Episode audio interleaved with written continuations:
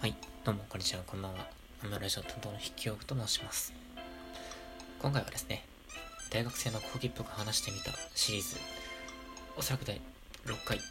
ということで、えー、前回はですね、笑いの構造化概論という、あのー、ね、講義というか、ラジオをね、あのー、配信したと思うんですけれども、ま、なかなかその内容がうまくまとまらなかったので、とりあえず2回目、俺の構造化概論を2回、この2回で完結しようと思うので、よろしくお願いします。ということでですね、ま、前回、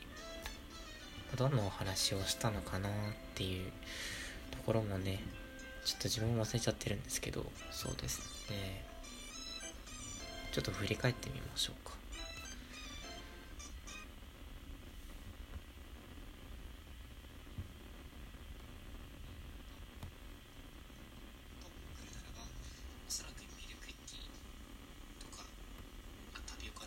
うん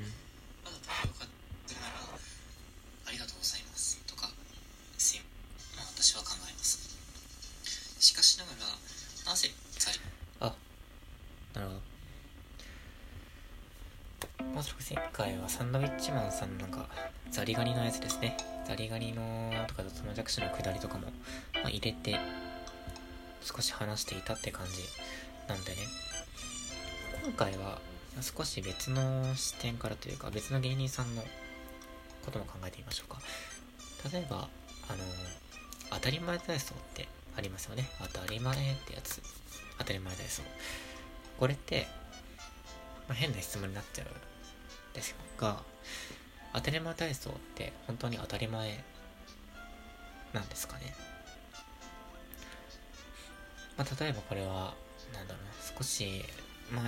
込み入った内容になっちゃいますが、例えば右足を出して、左を出し、左足を出すと歩ける。お金がなんだいっぱいあると嬉しい。えっと、電車に乗るとぎゅうぎゅうとか、えっと、降りようと思って席に立ったら、えっと、駅を間違えて座られたっていう感じ。これなんかそういう、なんだろう、右足を出して左足を出して歩けるとかに比べるとそういうなんかさっき言った電車降りようと思って違う駅だったら座られたってなんかあるあるじゃねって思った。あるある体操じゃんっていらぬツッコミをしてしまったんですけれども。その当たり前体操の当たり前ってうーん例えばその足にね何かしらのハンディキャップを持ってる方っていうのは例えばうーん右足を出して左足を出しても歩けない方ももちろんいないというわけではないですよね。その方たちからすれば右足を出して左足を出して歩けるっていうのは当たり前じゃないというわけです。ってなると当たり前体操っていうのは裏を返せば当たり前じゃない体操っていうことになります。まあ普遍的な当たり前体操は多分ありえないと思いますけどね。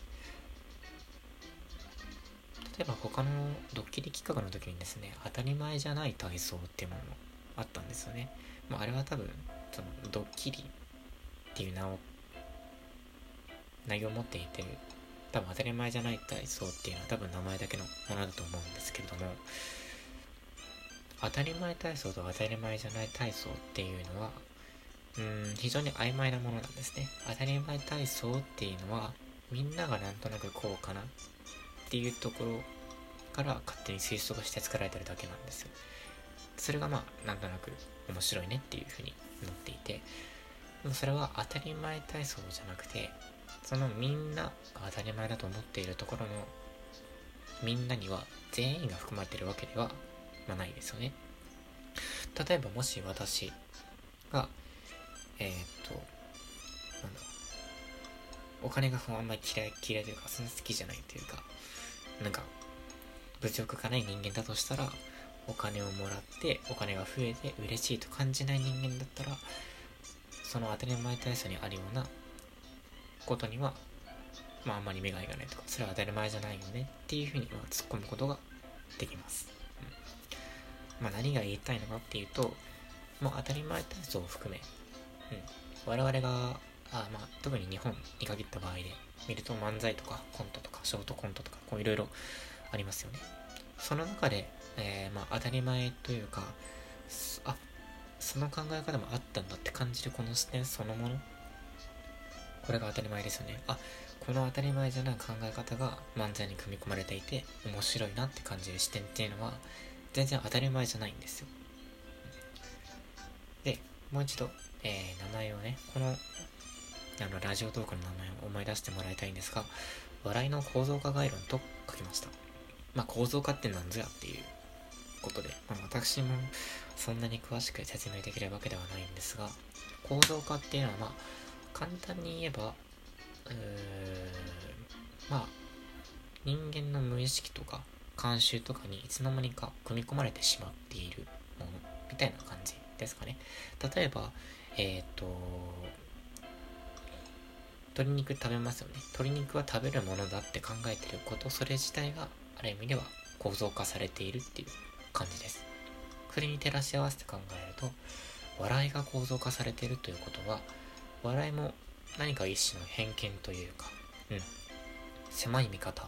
価値観にとらわれた上で、まあ、面白いと感じてしまうということなんですね、まあ、もっと詳しく言うと笑いが構造化されるっていうのはその何か面白いと感じるもの漫才やショートコントやそういったものを面白いと感じる視点というものは私たちが、えー、元から持っているものというわけではなくて誰かしらに教え込まれたりとか刷り込みというかその教育というわけじゃないんですけれども勝手に頭の中に植え付けられてしまっている、えー、まあ、偏屈な見方価値観というものが、まあ、影響を与えて面白いなと感じるということなんですね。だからその国によって面白いと感じる視点というかうん。まあ共通して面白いなっていうこともあると思いますけどそのまま日本のお笑いというものを英語にしたところでそれは面白いのかとなってみたりそれを彼に見せたとしても本当に面白いのかなっていうところもいろいろあるのでまあだからその、うん、笑いが笑いの構造化っていうふうに書いたんですけれどもまあこのねあの大学の講義っぽく話してみたの意図はあのいつもとは違って、まあ、いつもにちょっと難しい話で何言っとんのやと、まあ、思う方もいるとは思いますけれどもその疑ってほしいですね。自分を疑う。考えてみる。普段は当たり前だと思っているものに対して疑問の意識を向けてみる。まあ、その契機になればと思ってやってるコーナーでございます。うん、ということで、まあ、こんな感じで大丈夫かな、まあ、軽く流すという感じで、ああ、そんな考え方もあるのね。という感じでまたまあ大丈夫だと思います。まあ、少し漫才を見る見方っていうのが変われば、まあ少し幾分か面白いのかなと思ってみたり。ということで、ですね。えー、今回、あの、ラジオ大学の講義部が話してみたのコーナー、